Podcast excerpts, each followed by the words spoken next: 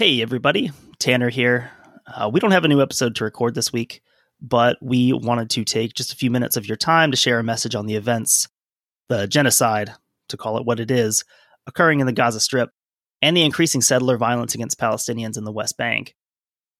If you follow us on social media, this should not be news to you. You already know our stance very clearly. We're firmly on the side of a Palestinian state free of Israeli domination. And despite the attention that we put into writing this statement, it won't be perfect. Things will be overlooked or left out or not worded exactly the way that we wanted. But perfection isn't and shouldn't be a criterion for expressing an opposition to genocide. As this is being recorded on the morning of October fifteenth, Israel has ordered the evacuation of North Gaza, which includes Gaza City itself, meaning that upwards of a million people have been forcibly displaced. The designated evacuation corridors and safe zones in the southern Gaza Strip have been bombed by Israeli planes, resulting in the deaths of hundreds of men, women, and children. The Israeli government and military leadership have made it clear that they intend to flatten Gaza and leave no room for the peaceful existence of the Palestinian people. If you, like us, are American, then your government has already chosen a side for you. You've already contributed monetarily to Israel. The U S sends over three billion dollars in military aid to Israel each year.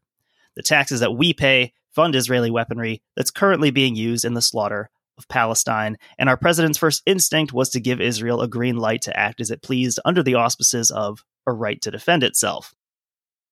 President Biden has seemingly softened this stance in recent public comments, but with the death toll approaching three thousand in the Gaza Strip, the damage is already well underway.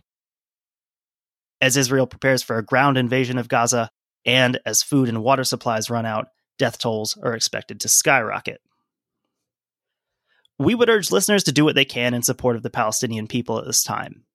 We're donating as much as possible of our Patreon funds to the organization Medical Aid for Palestinians, and there are other aid organizations on the ground in Gaza that are also very worthy of your support.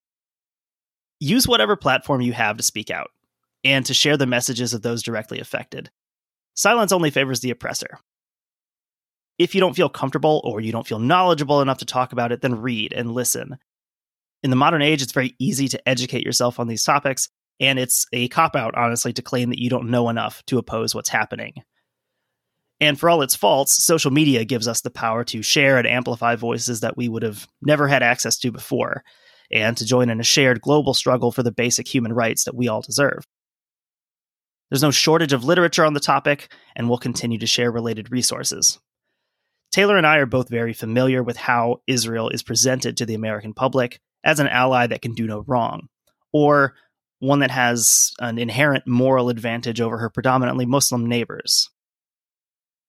As horrifying as Hamas's recent attack on Israeli civilians was, Hamas is not Palestine, and Palestine cannot suffer collectively.